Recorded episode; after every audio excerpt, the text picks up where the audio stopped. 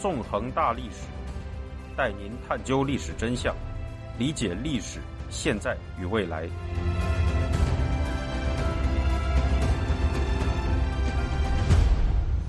大家好，欢迎大家收听《纵横大历史》，我是主持人孙成。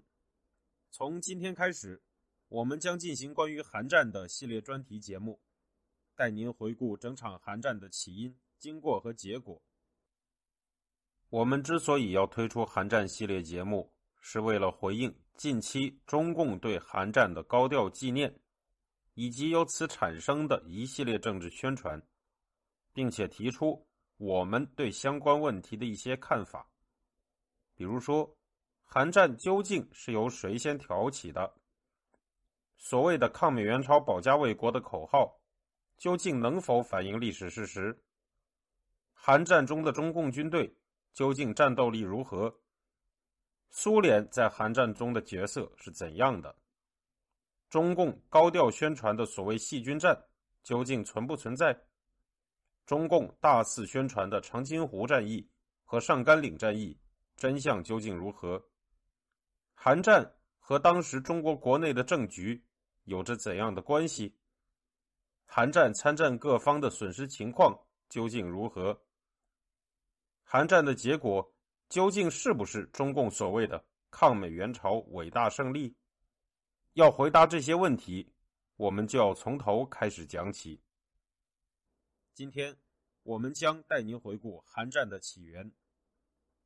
和往常一样，我们还是从一个历史现场说起吧。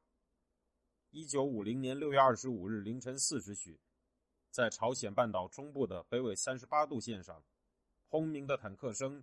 和震耳欲聋的火炮射击声突然响起，打破了清早的平静。在数百公里长的战线上，北韩军队的六百多门火炮和一千多门迫击炮向南发起猛烈的炮击。随后，十余万北韩军队以一百多辆苏式 T 三四坦克为先导，在飞机的掩护下，对新生的大韩民国发起了全面入侵。面对北韩军队的大举进攻，缺乏反坦克武器及装甲部队的韩军难以抵抗，甚至只能用步兵敢死队与坦克同归于尽。在短短三天内，韩军的防线就全面崩溃，韩国首都首尔也落入了北韩军队的手中。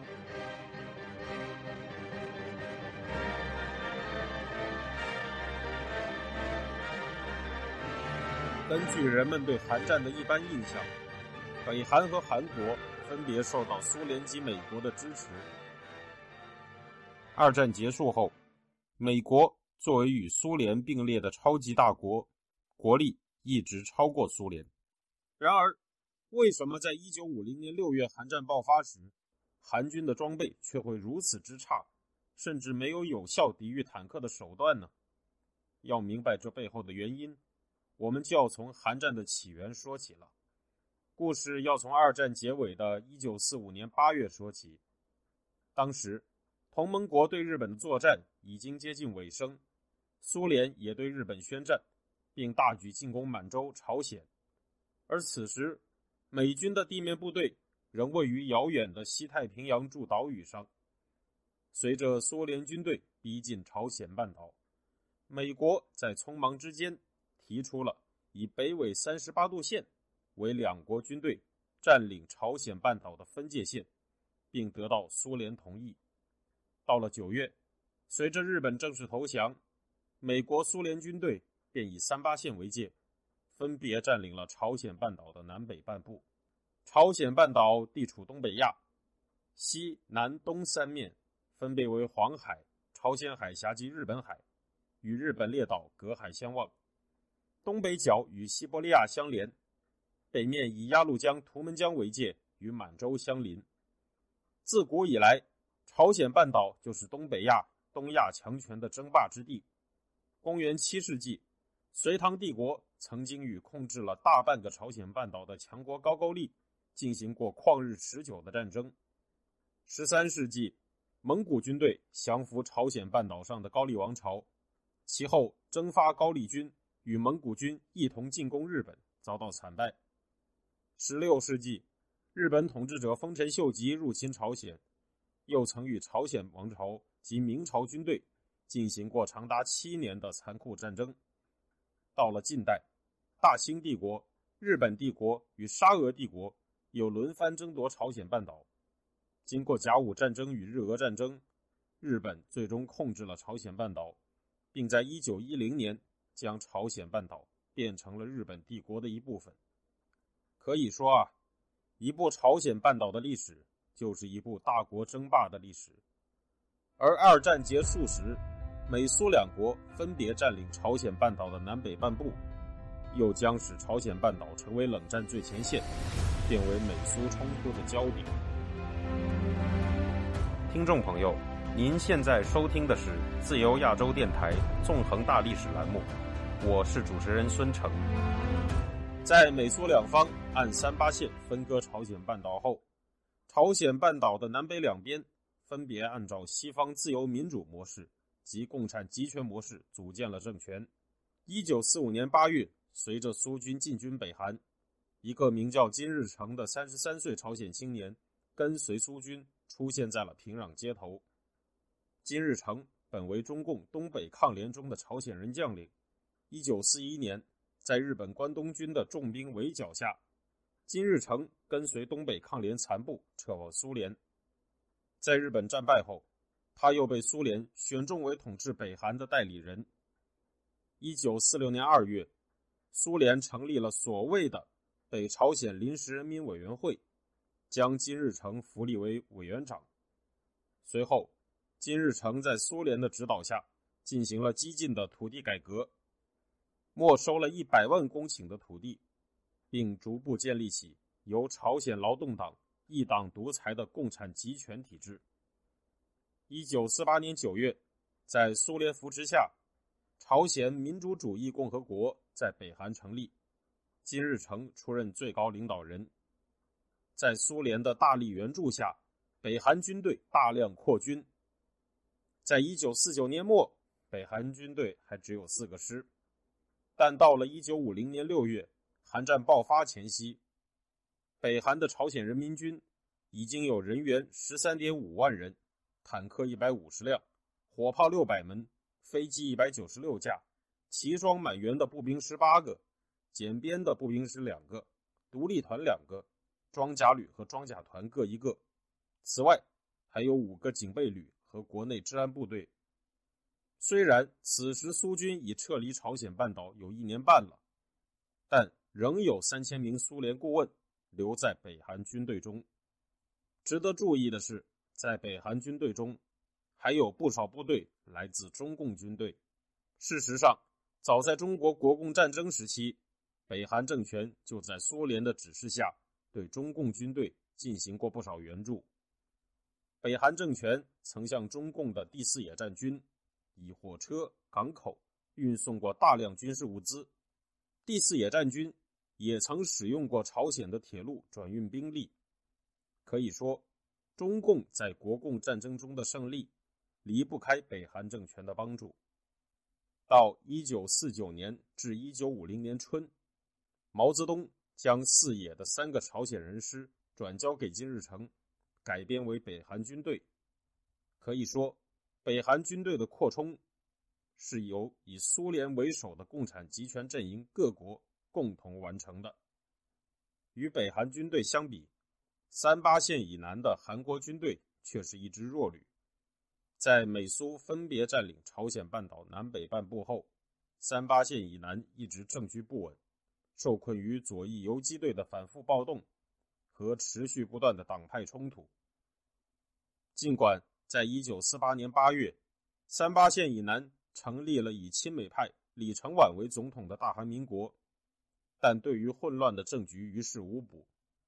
同一年，济州岛及朝鲜半岛西南部的顺天丽水一带，相继爆发了共产主义者策动的武装叛乱，韩军也进行了残酷的绞杀，死于双方之手的平民多达数万人。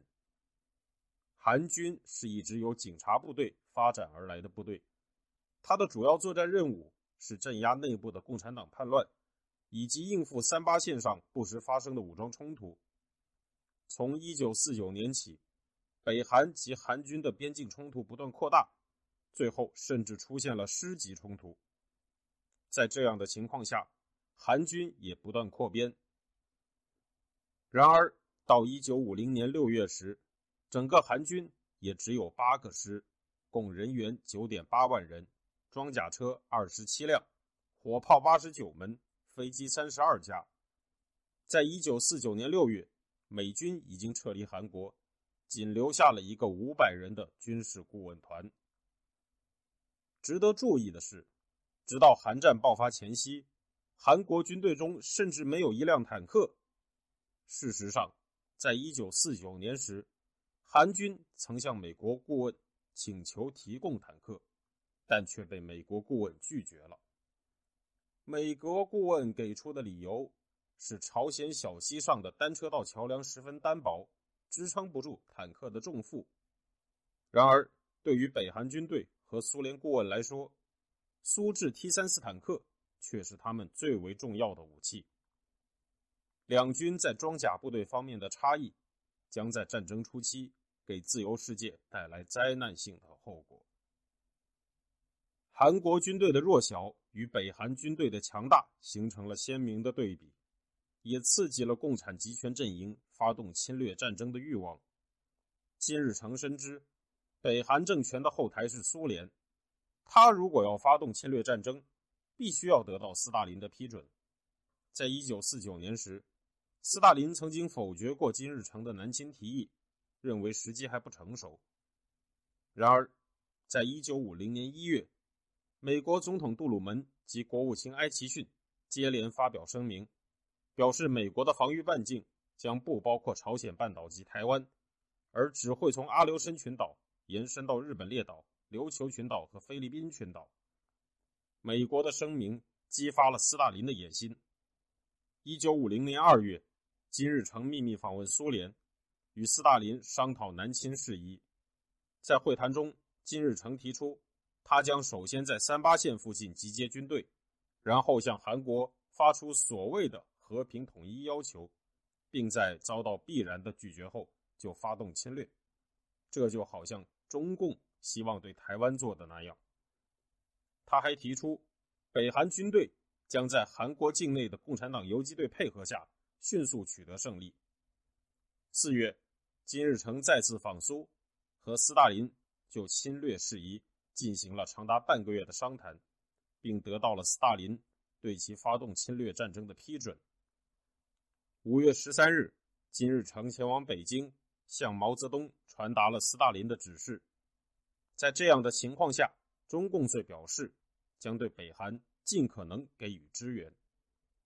根据金日成向苏联提交的作战计划，进攻将在六月下旬发动，这样韩战的爆发已经进入了倒计时。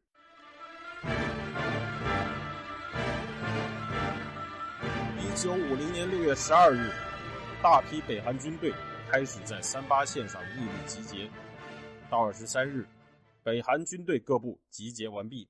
同一天，到访韩国的美国国务卿杜勒斯视察三八线韩军阵地，并使用望远镜向北观察，却没有发现任何异样。然而，这并不妨碍共产集权阵营在日后贼喊捉贼，将杜勒斯的无心之举说成是所谓美帝国主义者及其南朝鲜走狗通过精心策划发动韩战的证据。事实上，一九五零年六月二十五日，也就是北韩军队大举侵略的当天，正是星期天。韩军在三分之一以上的官兵放假外出的状态下，遭到了突然袭击。所谓美韩两国发动韩战的说法，在历史事实面前完全不攻自破。这样，在以斯大林为首的共产集权阵营的精心策划下。新生的大韩民国遭遇了共产集权军队的全面入侵，在苏制 T 三四坦克恐怖的轰鸣声中，持续三年多的寒战爆发了。